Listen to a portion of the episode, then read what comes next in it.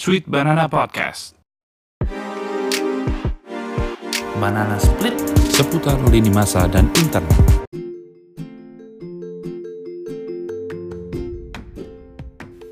Nah, kemarin-kemarin kan udah berhenti untuk ngomongin keributan yang ada di sosial media ya, di media sosial gitu.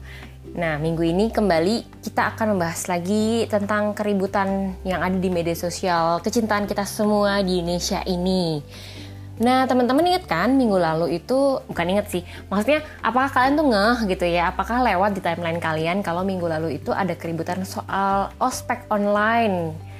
Nah, ospek online yang ada di medsos itu yang viral itu ngegambarin kakak kelas atau cutting ya istilah istilah kekinian tuh cutting gitu. Di zaman aku dulu kuliah tuh nggak ada yang manggil kakak kelas tuh cutting kayak taunya senior junior aja gitu. Manggilnya mas mbak aja nggak cutting cutting cutting. Apa sih cutting ya kan? Tapi intinya um, yang viral itu cuttingnya itu marah-marahin adik kelasnya via ospek online.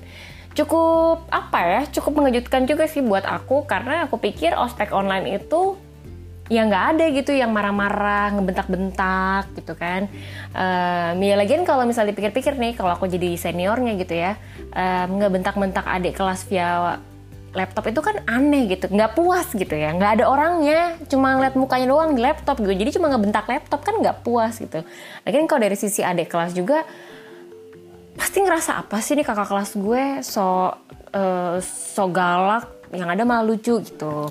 Oh iya, lupa menjelaskan nih. Jadi yang viral itu tuh si cuttingnya itu marah-marahin adik adik kelasnya atau ma maba mahasiswa baru via um, video call atau virtual conference gitu dimarahin karena adik kelasnya nggak pakai nggak pakai ban pinggang. Nggak pakai ban pinggang apa sih? Gesper. Nggak pakai gesper gitu dimarah-marahin. Mana gespernya? Mana ikat pinggangnya? Gitu ramailah di media sosial yang orang-orang tuh ngerasa banyak orang ngomong ngapain sih hari gini masih aja uh, ospeknya tuh pakai marah-marahin kayak gitu so galak biar uh, biar nunjukin wibawa. Padahal wibawa kan nggak harus setuju lewat galak-galak itulah kritik-kritik yang ada di media sosial. Ada juga yang bilang bahwa um, ngomel-ngomel kayak gitu penting untuk menyiapkan mental mahasiswa baru sebelum mereka masuk kuliah biar mereka tuh nunjukin respect ke uh, kakak kelas, ke dosen dan ke kampus gitu. Ada yang berpikirnya seperti itu. Nah, kalau aku pribadi, aku adalah orang yang setuju dengan uh, pendapat yang pertama, yaitu ngerasa bahwa uh, sok galak atau so apa ya, so senior gitu ya, so galak, so tahu segalanya, so bentak-bentak itu tuh nggak penting dalam perospekkan atau dalam uh, menyiapkan mentalnya mahasiswa baru pendapatku ini tanpa bukan tanpa alasan dan bukan tanpa bukti. Cie, gaya banget sih istilahnya. Ya tapi um, kenapa aku bisa berpikir kayak gini? Karena waktu aku dulu masuk kuliah di satu kampus di Yogyakarta walaupun ini kampus swasta tapi menurut aku um, ospeknya kampus ini tuh sangat-sangat memorable gitu ya. Sangat meninggalkan impresi yang sangat baik buat aku gitu. Um, jadi waktu aku ber, uh, masuk di kampus ini aku tuh udah ospek aku tuh udah berpikir bahwa oh mungkin waktu di ospek tuh aku bakal digalakin bakal disuruh baris berbaris bakal dijemur um, bakal disuruh bikin um, apa tuh namanya identitas yang aneh-aneh macem-macem. Ternyata begitu sampai sana nggak ada dong um, disuruh aneh-aneh. Paling aneh itu bukan paling aneh sih ya um, kewajiban satu-satunya waktu itu tuh cuma disuruh pakai baju putih sama hitam di hari pertama sisanya udah aja nggak ada yang aneh-aneh nggak ada dibentak-bentak nggak ada disuruh bikin atribut aneh-aneh. Nggak ada disuruh um, ikut kegiatan yang aneh-aneh dijemur-jemur lah atau gimmick-gimmick zaman sekarang tuh kayak bikin um, tulisan kampus gitu ya sadar. Eh, ketahuan. Kampus tuh sanata dharma jadi misalnya disingkat sadar gitu S A D H A R terus difoto terus masukin di sosmed gitu nggak ada gitu teman-teman. Bener-bener nggak ada deh um, empat aktivitas utama waktu aku ospek itu tuh. Paling cuma satu ikut seminar dengerin seminar. Dua bikin refleksi di kelas bareng kelompok maupun sendiri. Tiga nyanyi ataupun nari jingle. Keempat keempat tuh apa ya? Makan. Makan minum. Kerjanya cuma makan minum duduk nari nyanyi. Udah gitu aja. Nah menurut aku nih inisiasi jadi istilahnya di kantor di kantor lagi. Ini ini istilahnya di kampus aku tuh namanya inisiasi bukan ospek. Nah berangkat dari situ aku tuh merasa bahwa inisiasi kampus aku itu merupakan salah satu contoh uh, pengenalan kampus yang paling ideal di Indonesia. Gila gaya banget. Anjir ini kalau ada anak Sanata Dharma atau orang Sanata Dharma yang denger ini podcast belum mau promosiin kampus jadi tolong berikan sedikit seplet-sepletan ke aku ya. Anjir. Nah tapi aku mau ngomongin kenapa kampu, uh, inisiasi di kampus aku ini bisa memberikan ide asik buat kakak-kakak kelas yang mungkin uh, tahun depan akan jadi panitia untuk menyiapkan ospek kampusnya. Nih, jadi aku akan uh, ngasih ide ke kalian, ide asik ospek tanpa teriak-teriak.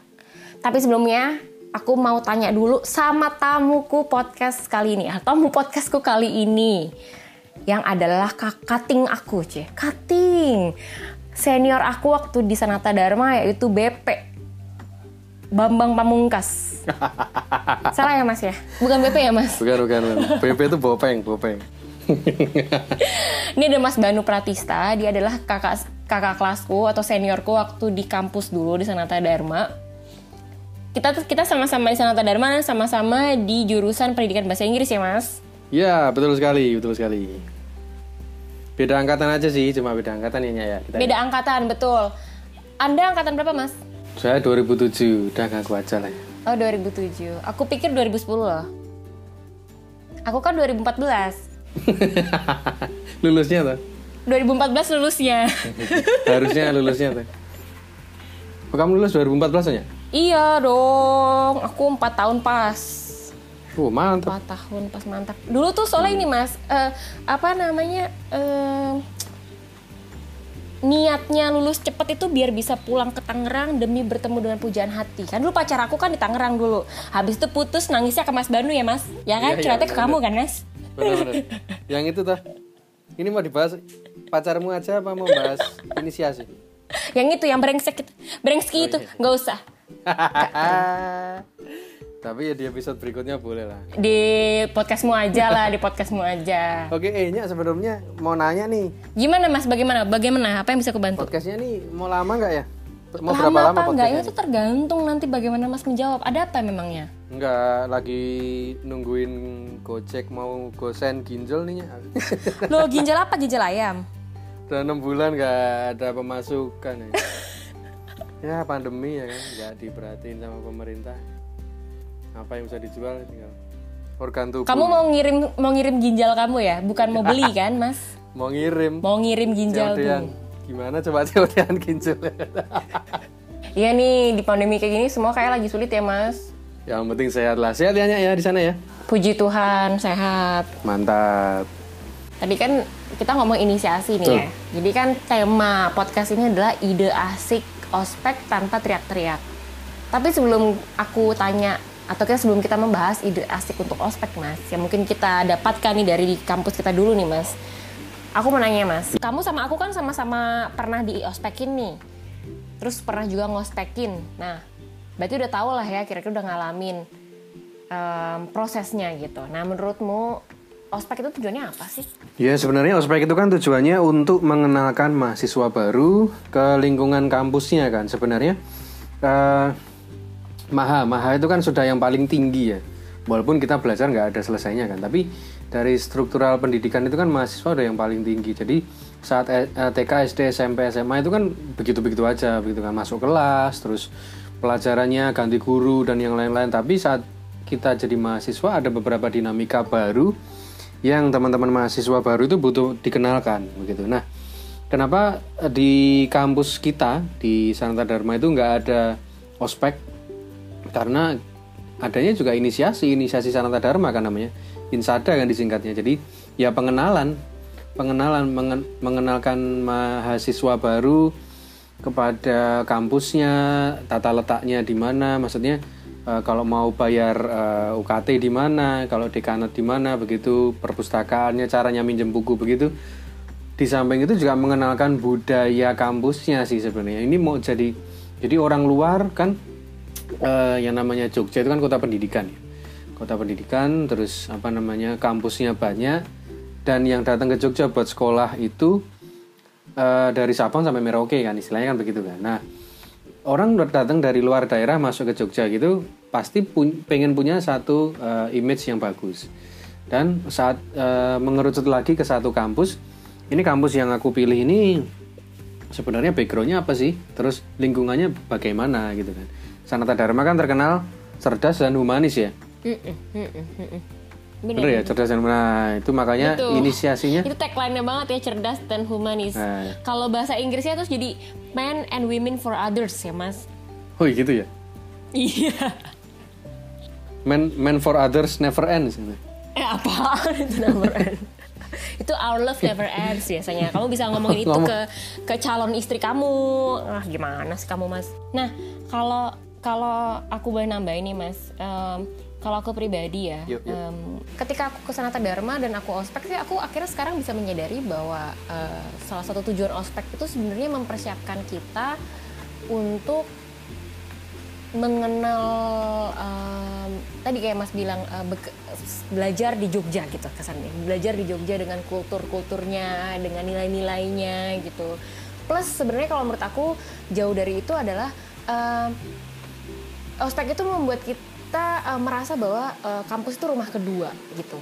Ketika udah merasa kampus itu rumah kedua kita tuh nggak nggak ragu atau nggak apa ya mas nggak nggak merasa asing nggak merasa nggak nyaman ber- ber- ber- berdinamika dan belajar di situ gitu.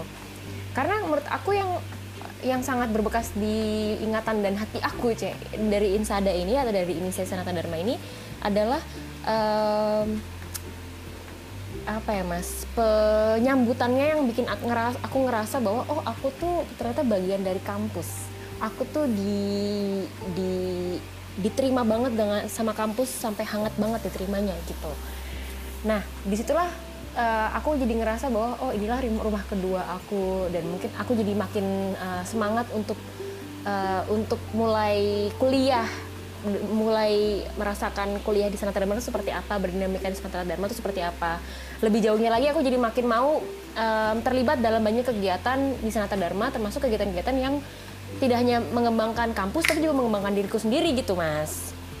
betul betul betul, betul sekali jadi dibuat nyaman kan ya kayak kita di disambut begitu kan Mm-mm, nggak seperti yang lagi viral beberapa hari ini kan yang belum belum masuk apa namanya belum masuk kampus belum masuk kuliah belum masuk belum eh, ketemu sama dosen dan segala macamnya udah dibentak-bentak kan disuruh apa nyari ikan pindang sama apa itu kan Ikat pinggang. di mana gitu Laper kan? kayaknya Mas kamu, Mas. Ya. ikat pinggang tuh Ini kita langsung aja ke poinnya. ya ya soal ide ospek asik tanpa teriak-teriak. Nah, Mas, kita kita berdua mungkin sambil mengingat-ingat masa lalu nih, Mas. Marilah kita memberikan ide kepada kalayak ramai netizen-netizen calon kating-kating yang akan mengospek adik-adiknya nanti eh, tahun depan mungkin. Kita berikan ide, Mas. 5 ide atau 5 aktivitas em, menarik dan juga berfaedah untuk ospek dengan tujuannya tadi ya mengenalkan kampus dan uh, menyiapkan mahasiswa baru terhadap lingkungan kampus gitu mas. Lima mas. Kita sambil kita sambil uh, nostalgia boleh mas sambil ntar menceritakan bagaimana sih dulu yang kita alami di Sanata Dharma gitu. Ini promosikan kampus banget ini mas kita mas. Iya semoga abis ini kamu dikirimin makanan sama kampus mengingat kamu udah enam bulan tidak makan. Dikirimi bakso dap surupri nanti. Wah enak banget itu. Bakso dap supri itu bakso enak di kampus Jadi- Dharma jadi yang pertama mas. Intinya tuh ini malah membahas lima lima hal ininya. Intinya tapi nanti tadi tadi nggak apa-apa mas. Tadi udah kepanjangan nanti aku edit tenang. Oh. Oh ya kalau intinya ini kenapa tadi kita ngobrol 30 menit itu fungsinya apa sebenarnya? Kamu nggak tahu sekarang ada ada yang namanya mengedit. Kamu nggak tahu. Oh iya benar jangan diedit loh bagus itu. Yang awal-awal tadi itu bagus. Iya, Oke, iya, iya. yang Siap, siap. pertama sih sebenarnya harus eh, memanusiakan manusia, gitu ya. dengan cara Bener apa kalimatku? dengan Jadi, kegiatan apa menurutmu Eh, aku setuju pengen- kalau dari kiblatnya kita mau ngambil kiblatnya Insada atau Hmm. inisiasi Sanata Dharma. yes Salah, salah satu yang hal yang penting adalah memanusiakan manusia dan memanusiakan manusia itu nilainya tuh ya mas ya kalau di Insada banyak hal yang dilakukan. Hmm, nilainya itu. Kalau aktivitasnya Salah satunya jingle. Jadi kami, eh, s- eh, kita punya jingle kan ya. Kita punya jingle yang eh, selalu dinyanyikan di pagi, siang, kadang-kadang sore pun sebelum pulang itu jingle kita nyanyiin lagi. Nah di situ eh, eh, waktu di mana kita bisa benar-benar kenal sama teman-teman eh, satu kelompok. Terlebih kalau kita bisa berinteraksi. Jadi jinglenya itu gerakannya bisa har- bisa duet, bisa berempat, bisa berenam begitu begitu. Jadi itu bisa kenal sama kakak angkatan, bisa kenal sama teman-teman dari kelompok lain. Jadi eh, intinya saat kita sudah mengenal eh, teman-teman kita, kakak angkatan kita, kita bisa lebih Nyaman, betul, untuk bisa eh, mengenal lebih lagi kampus kita gitu loh. Betul, Jadi betul, betul, Mas. saat kita dimanusiakan, merasa di dimanusiakan gitu, kita akan ya nyaman aja kita bisa memberikan yang terbaik dan nyatanya prestasi Iya. Sanata Dharma banyak banget sih ya tidak hanya dari sisi akademis kan dari UKM-nya UKM-nya ya, prestasinya Mas. Heeh. banyak banget sih Sanata Dharma itu Betul betul. Nah, Gitu jadi mungkin kalau man- manusia-manusia tuh jargon banget ya, tapi sebenarnya intinya adalah bagaimana ospek itu membuat eh, maba itu juga merasa em, dihormatin, dihargai. Jadi nggak cuma kakak kelas doang atau kakak, kakak tingkat doang yang pengen dihargai dan di- dihormati, tapi ad- tapi mahasiswa baru pun sebagai manusia tentunya pengen di- dihormati dan dihargai gitu ya Mas ya. iya betul Nah, tadi nih ngomongin single eh jingle nih teman-teman. Jadi aku sama Mas Banu itu dulunya tuh em, em, ikut panitia ospek juga di divisi yang sama walaupun di- kita di angkatan berbeda ya Mas masuknya ya Mas. iya Jadi em, kami tuh sama-sama di divisi kesenian namanya tadi yang kayak Mas Banu bilang namanya sek, eh, sebelumnya adalah section terus jadi season gitu.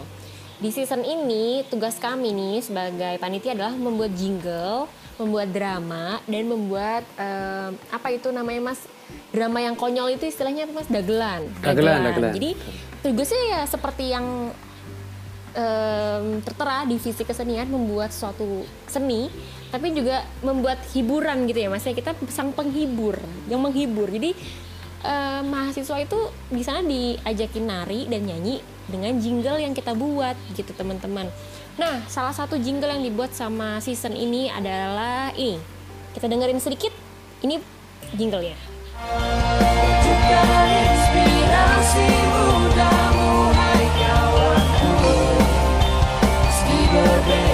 saling percaya satu tujuan Usaha bangkit semangat kita berjuang Maju bersama menggapai cinta di sana Dharma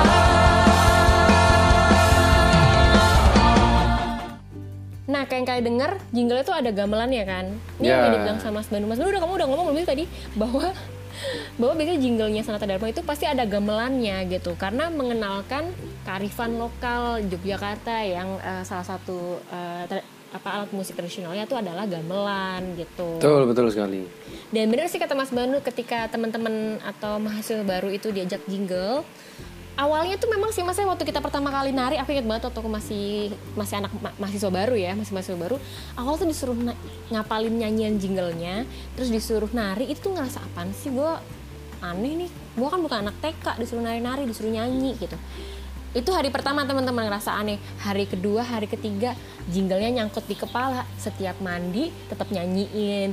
Setiap em, eh, lagi lagi boker, lagi boker, ngedendangin ya kan Mas ya. Apalagi pas eh, inaugurasi ya Mas ya. Jadi kayak Iya. malam puncaknya tuh, waduh, aku tuh nyanyi paling keras, nari paling heboh ya enggak.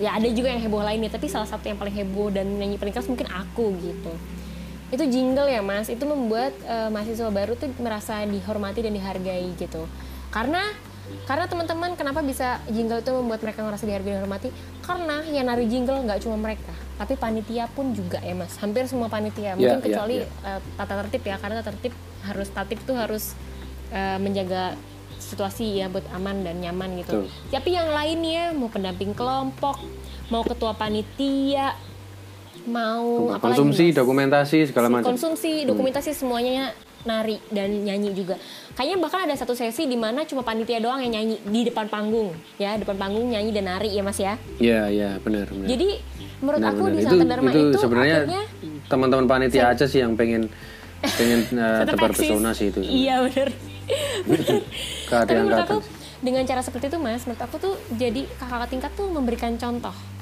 Apa sih istilahnya kalau em, di tiga tiga tiga slogan pendidikan tuh mas? Pokoknya yang di depan itu memberi contoh. Nah, menurut aku kakak tingkat karena udah duluan, udah di depan, yang saya udah duluan masuk kampus, ya memberikan contoh. Nah, salah satu memberikan contohnya itu dengan berpartisipasi. Bukan adik adik kelas yang disuruh ina inu tapi dia nggak ngapa-ngapain ya mas ya. betul betul itu ada istilahnya tuh betul yang nganut pendidikan itu kan Vi- Feni Vidi Vici itu kan Feni Vidi Vici. Bukan dong, Bukan. Mas. Nah? Bukan dong. Aku lupa. Temennya Tuturi Handayani lah. Temennya Tuturi Handayani itu siapa? oh iya iya iya ya Ingarso Sung Tulodo Ah, Ingarso Ing Sungtulodo. Mangun Karso Betul, Ingarso Sung Tulodo. ya, ya Tuturi Andayani Oke, kita lanjut Mas sambil nostalgia ke kegiatan kedua yang menurut kamu bisa dicontoh oleh kating-kating yang akan ngospekin adik kelasnya nanti tahun depan. Aku boleh dong, aku dulu ya boleh ya. iya iya iya Aku gantian Siap. aku ya. ya Menurut aku yang kedua adalah em, dinamika kelompoknya. Jadi di Sanata Dharma itu em, setiap mahasiswa baru di kelompok itu em, tugasnya nggak cuma duduk doang, tapi juga berdinamika dengan diskusi, terus dengan bikin em, dengan bikin pertunjukan juga. Nah, iya iya di, hampir setiap hari kan dulu kan kalau di Sanata Dharma itu ospeknya itu selama empat hari. Tiga hari itu di kalau aku dulu kalau Mas Banu di aula aku dulu di lapangan. Di lapangan di Paingan. Kalau Mas Banu kan dulu Oh, di ya, di Paingan. aula di Merican ya Mas? Iya, di Paingan Paingan. di bawah tenda Lapangan gitu. tapi ada atapnya Nah, itu kan? terus hari ke ya enggak dong. Namanya aja outdoor dan lapangan. Masa ada atapnya? Atapnya ngambang. Serba kebalik-balik kok nggak sana ada tiangnya. Aulanya nggak ada atapnya lapangannya ada atapnya padahal orang-orangnya harus sadar ya Mas. Harus sadar ya. Iya. Namanya juga cerdas sih. Kan Nah anyway balik lagi ya mas, yes. Balik lagi jadi eh, mahasiswanya itu eh kita tuh maba itu biasanya ada tiga hari em, ospek tadi ya di, ber- berdinamika gitu di kelompok. Nah hari keempatnya itu malam puncak jadi hari puncaknya lah kasarannya. Hari hari Ya. puncaknya itu biasanya kita tuh em, ada expo gitu. Expo ngelihat sorry expo melihat em, pertunjukan dari UKM UKM unit kegiatan mahasiswa. Tapi sebelum ke malam puncaknya itu, ke hari puncaknya ada tiga hari di mana mahasiswa baru itu berdinamika dalam kelompok.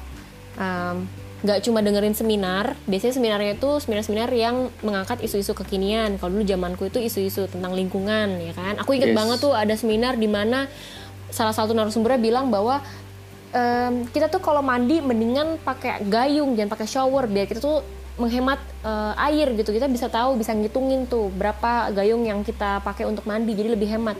Aku sempet sempetnya dong mas nanya.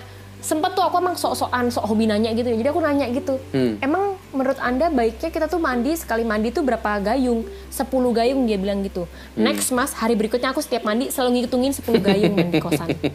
Luar mana biasa ya? gayungnya pakai gayung bensin lagi ya itu kamu ngalamin Iya, nggak gayung bensin yang gede ya mas ya ada seliter setengah Enggak, liter enggak, enggak. Oh iya iya iya yang ngalamin dong. Tapi dulu kalau di Tangerang pakainya buat ini mas, minyak tanah, oh iya benar itu minyak tanah. asik Iya. gitu Anyway balik lagi nih mas, balik lagi. yes Nah teman-teman menurut aku salah satu kegiatan yang faed- berfaedah juga adalah dinamika kelompok. Jadi setiap mahasiswa baru itu biasanya selain di lapangan tadi, mereka akan ke kelas masing-masing untuk eh, berdinamika kelompok. Dinamikanya tuh apa aja? Ada diskusi kelompok. Jadi mereka biasanya diberikan satu kasus, terus diminta untuk berdiskusi dalam kelompok.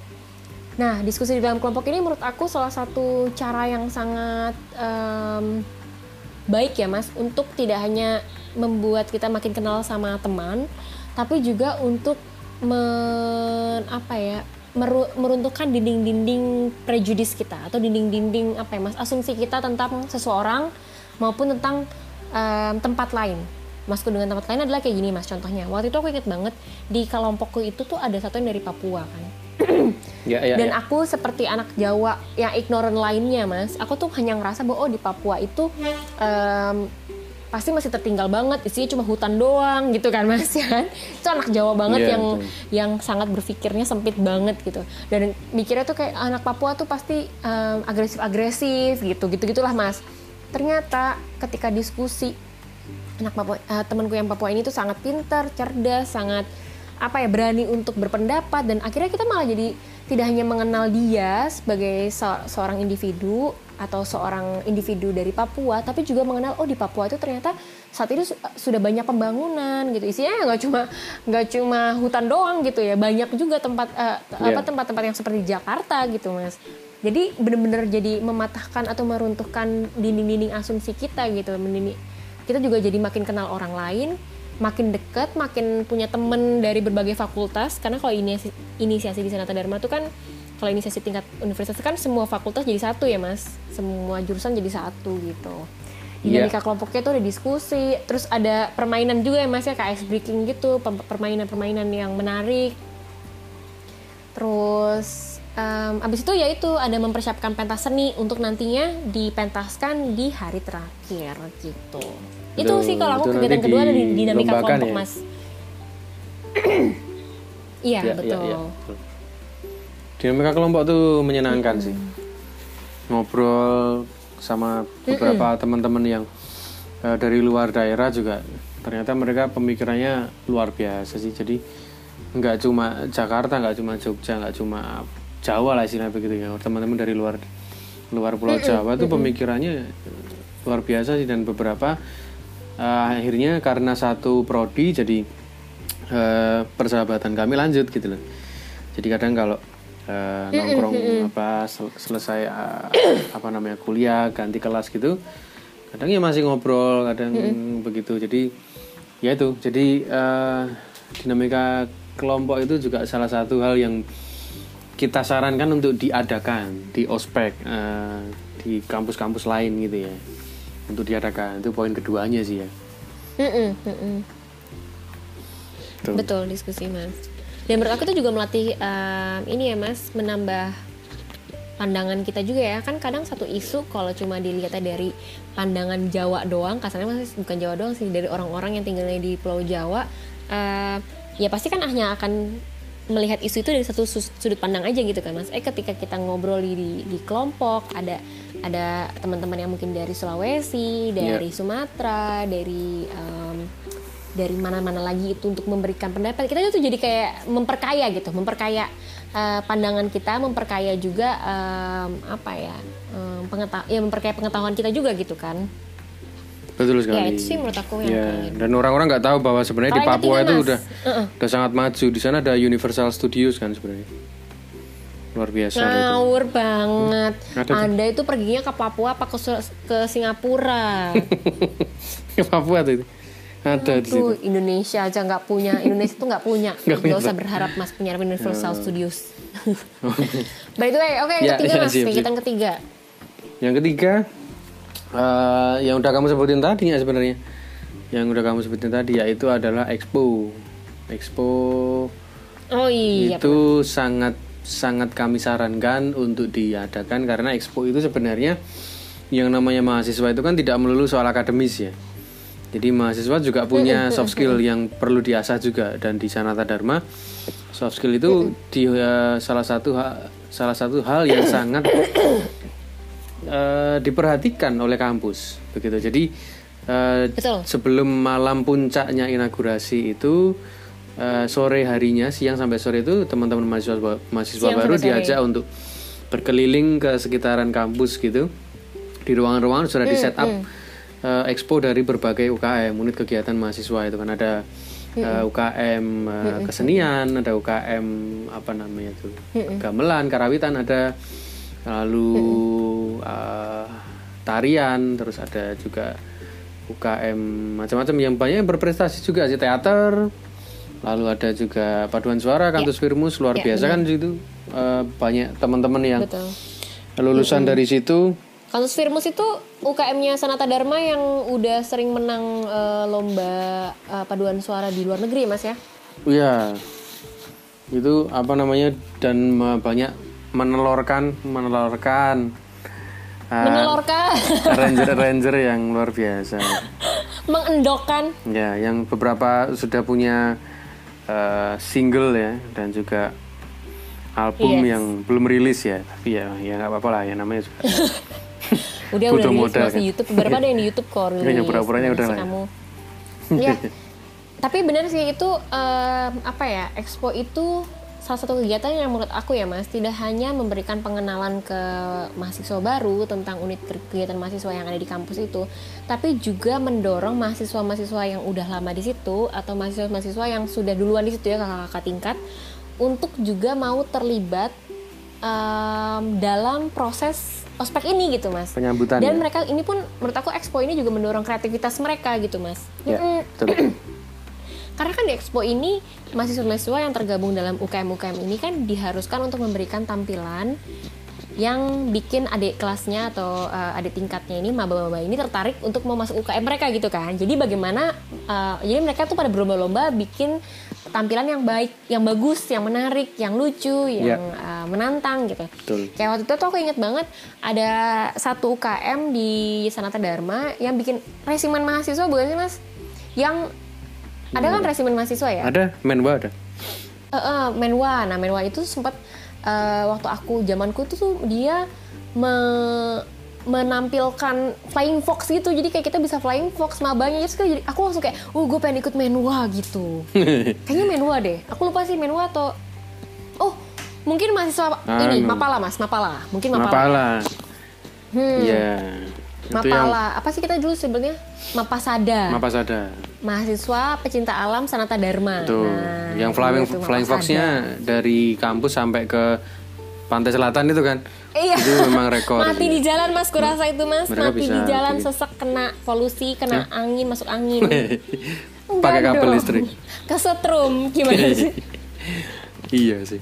Jadi jadi memang apa eh, nge-trigger juga kakak angkatan untuk mempersiapkan eh, itu ya ya, mempersiapkan expo dari UKM masing-masing dengan sedemikian bagus supaya adik-adik angkatan Baik bisa bagus mungkin ya. apa namanya tertarik untuk masuk ke UKM-nya kan. Betul betul. Yang keempat mas. Keempat. Kalau enggak sih ber- berusaha menghargai budaya udah masuk belum sih? Menghargai budaya itu penting loh. Hmm, lewat apa? Lewat apa? Kegiatannya apa? Loh di Sanata Dharma itu kan eh, budayanya sangat kental sekali. Jadi kayak eh, apa namanya jinglenya itu ada unsur gamelannya, ya kan harus ada unsur gamelannya. Eh, Iringan musiknya Oh tadi aku udah sebutin mas. udah ya di awal ya. Tapi itu belum masuk ke poin. Poinnya sih. Karena kalau u- kita Hmm, tapi nggak apa-apa. ng- ngomongin budaya itu kan eh, hakikatnya hakikatnya biasa itu kita jadi ngomongin perilaku sehari harinya warga di situ gitu kan ya kan jadi istilahnya kalau Betul. kalau kamu betul, pengen betul, tahu betul. warga Jogja bagaimana itu kan harus tahu budayanya bagaimana itu kan ya begitu jadi menurutku budaya itu harus Betul, harus betul, harus betul eh, tetap di dilestarikan jadi di mana di mana langit dipijak di situ langit di eh salah deng Ya. di, di mana langit bumi dipijak dipijak di, situ langit dijunjung ya kan, Nah, kan? di mana bumi dipijak dua tiga pulau terlampaui itu loh. dipijak pijak kawan. Nah itu jadi ngawur ngawur banget sih parah parah ngawur banget ngawur jadi ya itu penting itu penting sih. Nah, eh, Mas, kalau aku kegiatan keempat, kegiatan keempat yang menurut aku ya em, adalah pertama seminar dan refleksinya sih. Kan kalau di Sanata Dharma tuh ada sering sering kan ada seminar walaupun membosankan ya. Nah ini sih mungkin ini juga jadi masukan nantinya pasti ke ke mungkin kalau ada dari Sanata Dharma yang mendengar gitu ya kan kadang seminar itu membosankan gitu kan. Nah, menurut aku tuh nih mungkin em, kalau dari Sanata Dharma mungkin SC-nya ya Mas, SC dan dan panitia inti panti ya kan? Atau Betul, buat kating-kating di universitas lain yang mungkin lagi men- lagi menyiapkan ospek menurut aku carilah seminar-seminar yang pertama isunya itu relevan dengan masa kini misalnya tentang em, digital literacy gitu atau seminar-seminar yang sesuai dengan nilai-nilai kampus. Kalau di Sanata Dharma kan nilai kampusnya kan cerdas dan humanis, artinya harus pintar tapi juga berguna bagi sekitar. Jadi bagaimana seminarnya itu mencerminkan itu gitu. Dan kalau bisa sih tentang isu-isu yang sesuai dengan masa kini plus isu-isu yang mungkin akan berguna bagi ma- bagi maba itu di Sanata Dharma. Contoh nih Mas ya, ini karena aku mungkin sangat tertarik sama isu-isu gender. aku sangat encourage banget nih universitas-universitas tuh untuk uh, mengangkat tema-tema misalnya tentang em, kekerasan seksual di eh, lingkungan kampus gitu misalnya nih contoh Iya, nih iya, teman-teman waktu di kampus di kampus nih em, jadi curhat sedikit ya aku pernah ngalamin yang namanya em, mendapatkan pelece- pelecehan seksual menurut aku pelecehan seksualnya itu datang dari bercandaan-bercandaan yang seksis atau bercandaan-bercandaan yang membawa unsur-unsur seksual. Hmm, Saat iya, iya. itu aku sebagai mahasiswa baru itu atau mahasiswa yang baru tingkat berapa gitu ya tingkat dua kalau nggak salah ya belum paham kalau itu tuh sebenarnya em, bercandaan yang seksis, bercandaan yang tidak tidak em, apa ya mas yang secara moral itu tidak bisa diterima gitu loh. Ya, aku kan tidak merasa, pada merasa tidak nyaman ya ya. sebagai sebagai betul. Aku sebagai objek yang dijadikan bercandaan seks itu kan aku tidak nyaman. Tapi aku diem aja karena aku ngerasa "Ah, aku nggak mau ah nanti dibilang sama teman aku tuh tidak asik diajak bercanda atau nggak asik jadi teman. Jadi aku diem aja. Eh ternyata setelah aku udah besar gini aku udah mulai belajar atau aku udah jadi jurnalis aku baru tahu bahwa itu tuh uh, hal atau bercandaan seks itu sangat sangat uh, morally wrong lah. Sekarang secara moral itu salah gitu kan nah itu adalah sebetulnya bentuk pelecehan seksual. Ya, nah menurut ya. aku di kampus kan kampus itu kan lingkungan akademis ya mas. Lingkungan yang diharapkan itu tuh em, mengembangkan pribadi secara personal dengan lebih bermoral lah kasarnya gitu ya kan? Nah menurut aku tuh penting lah mengangkat-angkat isu soal kekerasan seksual di kampus. Bagaimana seharusnya mahasiswa itu berinteraksi Em, boleh deket deket-deket tuh boleh sama sama lawan jenis ataupun sama jenis. Tapi jangan sampai uh, bercanda pun boleh tapi jangan sampai menyakiti hati apalagi sampai menyakiti fisik juga ya mental hati dan fisik gitu mas. Ada kan bercandaannya itu Betul. em, sampai melibatkan interaksi fisik tapi ternyata itu jadinya bener-bener kayak seksual abuse gitu mas seksual assault. Ya nggak sih? Kekerasan seksual lah Hmm, saran ya, gitu. ya, ya, ya, ya. Ya, itu ya, saran dari aku. Jadi seminar-seminar yang menurut aku berguna sebagai pengetahuan umum aja plus juga berguna nanti untuk interaksi mahasiswa itu di kampus gitu. Untuk perkembangan atau penge- pengembangan diri mahasiswa itu di kampus baik secara uh, personal maupun uh, se- dalam sosial gitu. Betul, betul. Dan dan harus ditambah sih harus ditambah eh, termasuk refleksi. pembicaranya harus yang benar-benar eh, bisa ngambil atensinya mahasiswa baru. Jadi ya non sewu kalau memang betul pembicaranya Betul, betul. terlalu senior yang anak-anak nggak tahu, mereka nggak akan mendengarkan yang dengerin tapi nggak akan nggak akan tertarik sebenarnya untuk kalau senior ada sesi tapi tanya menarik jawabnya. juga bisa sih mas ya Betul. Jadi memang yang orang-orang tahu gitu kan. Jadi ya ini buat jadi pertimbangan aja sih supaya acaranya jadi nggak jadi bukan jadi bumerang, bumerang aja sih. betul sih Ya kan. Jadi eh, apa namanya ngundang orangnya yang yang anak-anak lagi yang pokoknya yang sekarang lagi hype gitu. Iya benar. Plus kan sebenarnya menjalani ospek itu kan satu sisi walaupun mau semenyenangkan mungkin tetap aja menjemukan gitu ya mas ya. Iya. Jadi kadang males, mager. Jadi akan lebih baik kalau eh, pembicaranya itu kayak yang Mas Banu bilang bisa menarik atensinya ma- mahasiswa gitu.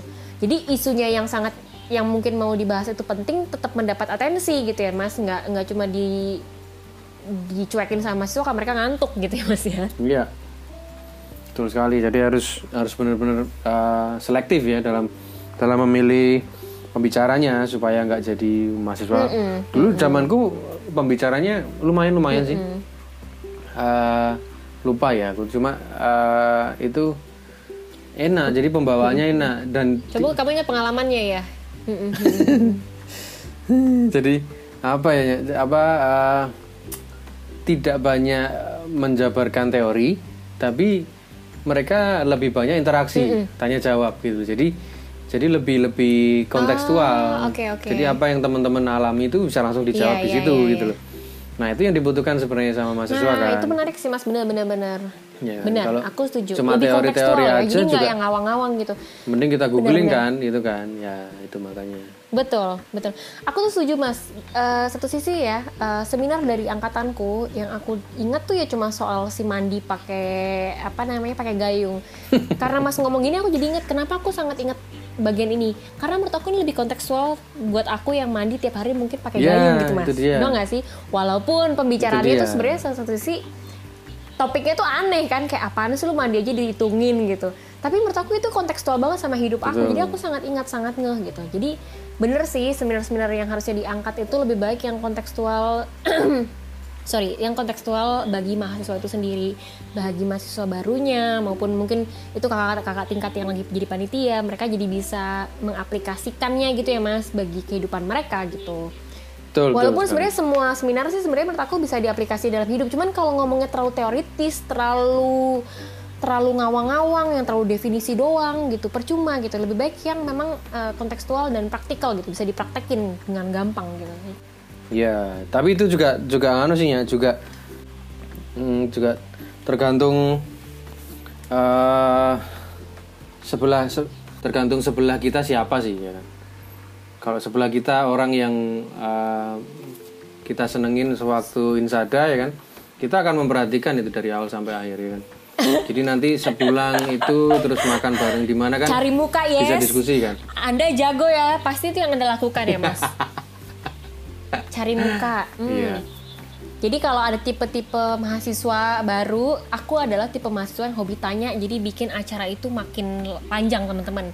Kalau Mas Banu adalah tipe mahasiswa baru yang hobinya pura-pura mendengarkan demi ngegebet sebelah, ya kan? Tuh. Kayak gitu Mas. Iya betul. Ternyata sebelahnya suster ya, akhirnya suster. ya. Aduh, ada, ada. Jadi ya nggak bisa. Gak ya. apa-apa Mas, yang penting bukan Harus sebelahnya istri orang, yang penting bukan. Waduh. Yes, benar. Waduh, mulai mulai nggak jelas. Oke. Oke, siap. Itu yang keempat ya. Oke, yang ter- terakhir Mas, yang kelima. Eh, yang kelima adalah Setuju nggak kalau yang Oh, ya, kelima itu apa-apa. adalah inaugurasi? Inaugurasi. ah ininya. Inaugurasi Aku tuh kita. aku tuh gini ya. Aku tuh masih mencari tahu aw- Ah, gimana? awalnya Insada itu. Itu siapa yang bikin rundownnya Insada itu dia gini loh. Inaugurasi ya. Enggak, enggak, enggak, bukan bukan sekedar inaugurasi. Jadi dia eh, bikinnya acara itu dari awal acara sampai ke inaugurasi itu benar-benar ngepik gitu loh acaranya tuh benar-benar nggak ada turunnya. Jadi moodnya tuh benar-benar ngepik sampai ke inaugurasi. Kamu ingat nggak? Waktu inaugurasi itu adalah kali pertama kita diperbolehkan memakai jas alma mater. Ingat nggak kamu? Yes. Waktu malam. Bener.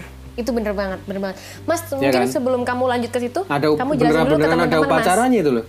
Gimana gimana itu kronologi kronologi rundown pada eh, hari puncak tadi ya inaugurasi. Jadi tadi aku bilang teman-teman eh, hari inaugurasi itu hari keempat atau hari terakhir di mana mahasiswa itu semuanya dari kan biasanya kita ada dua dua gelombang ya gelombang pertama sama gelombang kedua. Nah ini dua gelombang itu jadi satu di hari terakhir itu kumpul di lapangan biasanya lapangan Realino yang ada di Merican. Di situlah hari inaugurasi. Nah, boleh dijelasin nggak Mas rundown nih hari negara inaugurasi itu seperti apa sampai biasanya itu terakhir tuh kita pecah banget itu.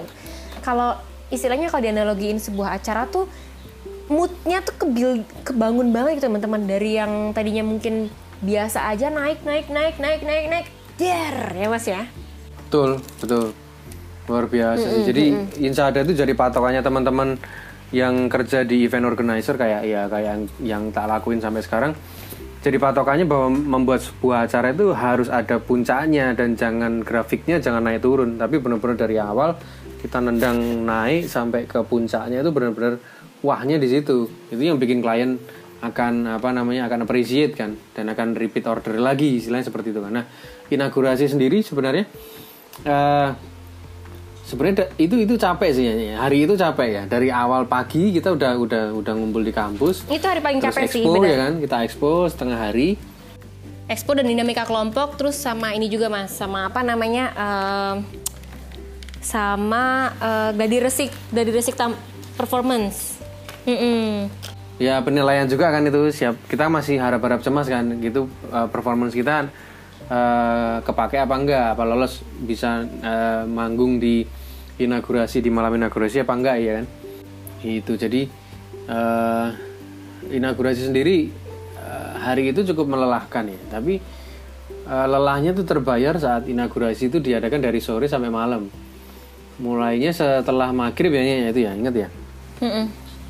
setelah isoma begitu eh ah isoma ini salah satu salah satu hal yang yang tidak dilupakan oleh Sanata Dharma adalah break setiap jam berhenti. sholat bener. itu kita break. Mm-mm. acara inisiasi itu kita break setiap jam sholat. Ya berhenti. Kita kita eh, Sanata Dharma itu basicnya Katolik ya teman-teman. Eh, apa namanya kampus yang Katolik gitu ya. Tapi benar-benar menghargai keberagaman. Yakin benar-benar menghargai keberagaman. Dan di situ kita diajarin bahwa in- hidup ini nggak cuma kita aja gitu loh. Ada orang-orang lain yang perlu kita hargai juga. Ada orang-orang lain yang apa namanya perlu kita rangkul juga begitu kan nah di ini di malam inaugurasinya itu kembali lagi ke topik eh, inaugurasi kita pakai pakai baju sesuai dengan sorry pakai eh, apa namanya kemeja sesuai dengan kelompok biasanya gitu kan janjian warna Iya, apa iya. gitu. Aku nggak Karena sih. kan mau tampil kan Aku nggak sih, kelompokku kayaknya nggak nah se... itu ada yang ngeyel kayak model kamu sih Enggak, kelompok aku tuh nggak se-solid itu mas, kayaknya seingat aku. ya Ya nggak apa-apa lah, aku terima Nah di situ kita Terus, belum terus, belum terus. belum belum boleh ininya. Kita belum boleh pakai jas alma mater, ya kan? Itu Belum, masih tapi bertanya-tanya ini ya, kenapa jas alma mater belum belum Yes. dipakai. Harus dibawa. Itu harus dibawa. nah setelah itu acara jingle segala macam, terus ada persembahan dan lain-lain, terus ada puisi, pembacaan puisi, lalu penyer- eh, penyalaan seribu lilin itu, ya kan? Nah, itu rekor, gitu kan? Nggak ada kampus lain yang mau beli lilin jumlahnya seribu ya kan? Ke toko lilin dan eh, toko lilinnya jadi laris manis itu kan nggak ada selain Sanata Dharma kan? iya, yang lain kan pakai Iya. foto udara drone kan?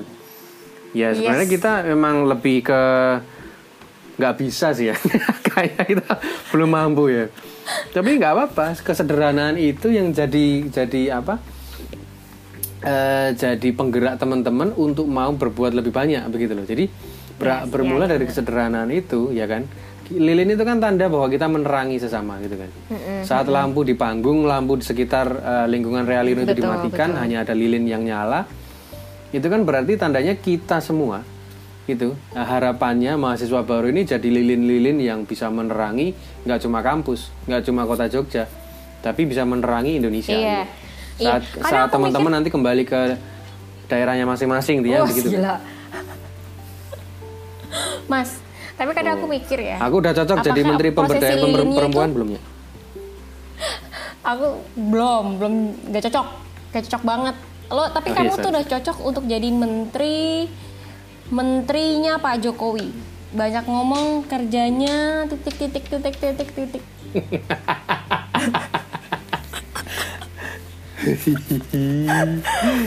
Loh, bisa diisi sendiri loh, Mosku tuh bisa Gitu. diisi sendiri. Silahkan mau isi apa gitu loh. Ya, Nggak ya, mas, tapi kan aku berpikir nyata, ya, posisi kerja, lilin kerja, itu kerja.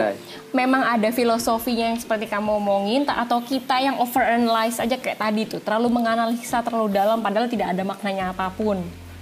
Setahu ada saat aku jadi apa koordinator di seksi kesenian dulu, aku sempat ngobrol sama teman-teman steering committee sama eh, teman-teman panti kan. Apa sih maknanya upacara lilin ini sebenarnya? Eh, kenapa kita harus repot-repot eh, menyediakan itu kan anggarannya lumayan kan itu kali seribu kan. Dan itu pengadaannya juga harus ke beberapa toko gitu kan. Jadi, eh, apa namanya? Kita nggak bisa sembarangan beli lilinnya karena kan pendaftaran mahasiswa baru sampai ditutup gelombang tiga itu kan mepet ke insadanya. Jadi itu jadi salah satu problem dan aku ngobrol santai sama eh, anak-anak steering committee sama di, ya akhirnya kami memutuskan itu dan ternyata ada ada basic itu. Ternyata ada ada apa ya? Ada makna yang mau disiratkan dari upacara itu dan Dari si wah dan luar biasa itu. banget sih. Ini ini ini bri- bridgingnya sampai ke arah situ luar biasa sih. Jadi Iya, iya benar. kalau memang teman-teman mahasiswa baru bisa memaknai ini luar biasa Setelah si upacara lilin itu biasanya ada kembang api ya mas? Eh, enggak, eh iya kembang api ya mas? Bener kan? Upacara lilin kan Terakhir, setelah, pesta setelah pentas terakhir. seni kan mas? cup itu Setelah pentas seni kan lilin itu? iya setelah eh setelah pakai lilin itu setelah oh pakai jasa mama pentas dulu seni. Iya, ca- maksudnya pentas seni Iya dulu kan? yang heboh-heboh. Terus Betul, betul, eh, betul, betul. kelompok yang terpilih tuh em, apa namanya maju di panggung kan? Pentas seni. Terus habis itu kadang Ya. ada persembahan dari panitia juga kan, Mas? Persembahan dari panitia. Panitianya Iya, iya. memberikan persembahan entah drama, entah nari, entah kayak em, apa parodi ya kan? Habis itu baru deh mulai disematkan disematkan itu eh, jas alma mater. Maknanya sendiri sih jas alma mater itu mungkin artinya ini ya mas, kita tuh udah diteguhkan untuk akhirnya jadi mahasiswa gitu lah, mas. mahasiswanya Santa Dharma gitu kan mas, diteguhkan boleh pakai karena Iya. kamu sekarang udah jadi mahasiswa. Sebenarnya kalau aku sekali. sendiri ngeliat ngelihat prosesi itu ya mas ketika pakai alma mater tuh kamu eh kalau aku sih terharu kalau kamu sempat ngerasa terharu nggak sih mas kayak wah gila gue akhirnya udah jadi mahasiswa gitu Ya bangga sih, Nya. bangga sih ya. Apa ya eh, maknanya jadi gede sih itu jasa alma mater itu kita jadi benar-benar officially eh, anggota atau anggota keluarga Sanata Dharma ya kan. Eh, begitu dan eh, jadi apa ya jadi mengatur kehidupan bermahasiswa kita selanjutnya sih sebenarnya. Jadi kita jadi kalau mau ngapa-ngapain ingat apa yang sudah kita dapat selama tiga hari insada itu harusnya. Mm, mm, mm, mm, mm. Dan kalau aku sih jadi ngerasa makin diterima lah sama kampus Itu sih. gitu kayak wah gila makin ternyata gue bener diterima bang- dengan baik nih di kampus gitu kayak ya gitulah pokoknya Ya, jadi makin jadi nyaman gitu. Jadi makin yakin kita bangga bahwa oh ini ya nggak intinya salah. ini sih ya intinya. Nggak nggak banyak orang yang tahu Sanata Dharma loh ya. Bahkan aku sebelum masuk ke Sanata Dharma cuma sekilas-sekilas saja sih kalau di Jogja ya kan. Jadi ki- jadi ini poinnya poinnya di sini ya. Poinnya adalah kita jadi bisa bangga jadi keluarga Sanata Dharma karena memang kita benar-benar dihargai gitu loh. Jadi kita benar-benar menghidupi itu bukan karena memang Sanata Dharma sudah punya nama besar ya. Beda kalau kita kita benar-benar apa ngincar ke kampus tertentu yang sudah punya nama besar di Indonesia bahkan di dunia gitu. Kita bangganya ya bangga karena kita eh, dulunya eh, we are the titik-titik jacket misalnya gitu kan. Nah Iya. ada stiker-stiker begitu kan misalnya gitu kan. Anak Depok tuh. Tapi ya bangga oke. Tapi untuk sebuah kampus yang nggak nggak apa ya istilahnya buat orang-orang di luar nggak seterkenal kampus-kampus yang lain begitu kan. Tapi saat orang-orang di Iya, dalamnya bangga. swasta gitu kan mas bukan negeri Hmm, gitu betul. ya dan itu berarti si si inisiasi ini benar-benar uh, sukses gitu loh. Jadi anak-anak kam- anak-anak sadar itu bangga jadi anggota keluarga Sanata Dharma karena memang prosesnya sendiri bukan karena sudah punya nama besar betul, gitu loh di mata orang lain loh. Jadi Betul, itu itu itu luar biasa sih itu poin banget sih buat Sanata Dharma sih betul betul. Aku setuju Hmm. aku setuju. Em, terakhir mas terakhir dari si inaugurasi ini biasanya adalah em, yang nyilin kecil itu ya mas tadi terakhir ya. Terus ada kembang api. Ya, Wah, ya, kayak meriah banget itu. Itu bener-bener momen di mana aku ngerasa bahwa di- diterima dan di kayak kehadiranku di kampus tuh dirayakan gitu mas kayak jadi kan Betul, kayak betul. banget berarti aku spesial gitu. Oh aku eh, kampus ini menerima aku dengan sangat baik sangat meriah sangat ya sangat membuat aku nyaman lah. Jadi setelah itu aku kayak wah gue udah nggak sabar nih buat masuk kampus untuk belajar kayak apa sih kuliah Yes, belajar di sekali. bangku kuliah gitu loh mas. Jadi kayak gitu tuh loh. Iya. Dan kampus Bukan mana yang itu bikin malah kayak- pesta kembang api ya kan? Di akhir buat inisiasi maba nggak lagi ada. ya kan? Buat maba lagi ya kan dan endingnya setelah inaugurasi itu kan eh, teman-teman pada kangen-kangenan nangis-nangis gitu kan? Kamu termasuk yang nangis-nangis gitu kan? Iya. Aku nggak. Soalnya kan kan- anggota apa namanya kelompokku kan tidak sesolid itu. Aku udah bilang. Hahaha Iya dan beberapa temen nangis karena emang eh, kehilangan dompet kunci motor gitu ya jadi memang ya kadang emang ada yang nyelip itu tuh tapi itu orang-orang selalu yang diworo-woro itu selalu diworo-woro bahwa hati-hati dengan barang bawa, bawaan kalian. Aku ingat banget, bener-bener bener-bener bener. itu sangat bener. J- Jangan terlalu percaya dengan teman kanan kiri kalian. Siapa tahu mereka copet gitu. Dan ada yang kehilangan gebetan juga kan mas? Ada yang kehilangan gebetan, Wah, seperti Mas Banu, udah. ya kan? Kamu kehilangan gebetan tuh mas. Di situlah akhirnya kamu tahu bahwa dia sudah punya pacar, betul tidak? Betul. Eh bukan ya? Betul, betul, betul. Oh betul ya? Betul sekali. Tapi sudah jadi penyemangat saat mengikuti inisiasi, ya aman lah sudah selesai. Oh iya bener, bener bener bener. Selain juga alasan teman-teman nangis itu karena yang teman-teman paingan itu bingung pulangnya gimana nya. Oh iya bener. Zaman kita belum ada gojek mas. Belum ada gojek Zaman zaman kita belum ada gojek. Iya, wih pulangnya gimana? Zamanku udah ada mulai klitih-klitih itu, klitih. Klitih itu begal lah ya, begal. Iya. Zaman begal tuh. Bayangin mau pulang sendiri malam-malam kan ke arah Paingan ke utara itu ngeri ya kan? Betul, ya arah-arah. Rame-rame akhirnya biasanya Stadion mereka pulang. Maguwarjo itu kan sepi ya. Bener. Oh, Mas, Yap. satu pertanyaan terakhir. Kan tadi kamu sempat bilang, kamu sempat bilang bahwa em, biasanya ada adik kelas yang dibentak sama kakak kelas, terus em, dia dendam, terus akhirnya dia akan melampiaskan ke maba, ke mahasiswa baru, ya kan?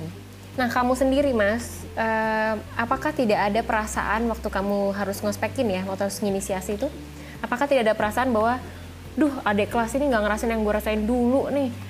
Harusnya mereka ngerasain yang gue rasain Eh, dulu. gitu. Percaya nggak percaya nih ya? Percaya nggak percaya ya?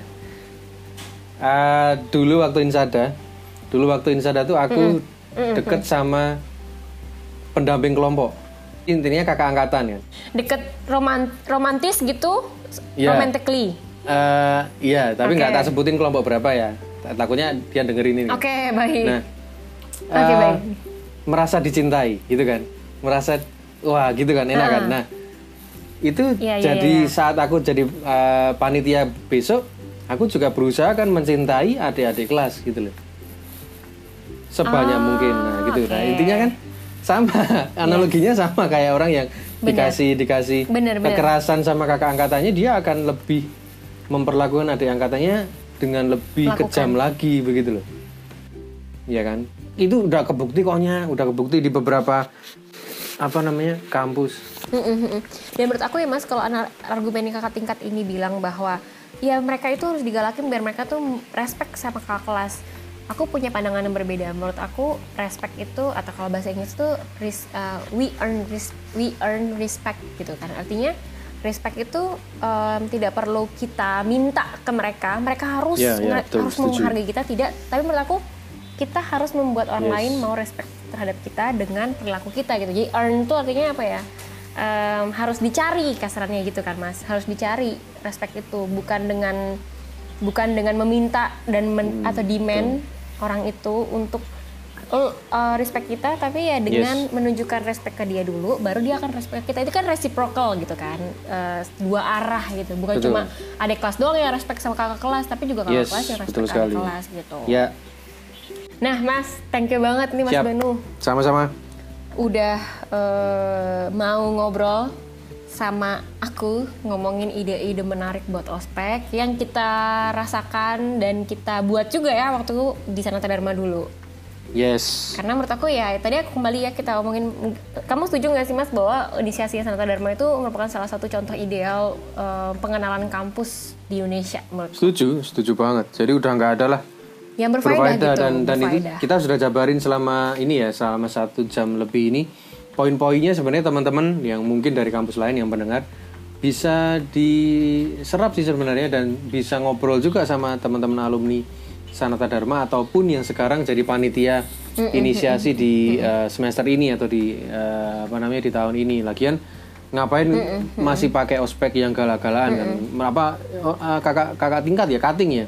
Cutting yang galak-galak itu apa? nggak takut kena azab ya kayak nanti mereka bisa masuk ke Indosiar sinetron azab kakak tingkat terlalu galak mati dipocong pakai asturo gitu kan itu repot Enggak, yang Mas. mocong kan Enggak, enggak. Saat ini yang ditakutin orang-orang itu bukan masuk ke dalam ceritanya Indosiar, bukan mas. Kenapa? Takut viral. Orang tuh zaman sekarang tuh takut viral, men. Abis itu nanti di, di, dibully sama netizen se-Indonesia Raya. In- Netizen Indonesia tuh agak ngeri kan soalnya.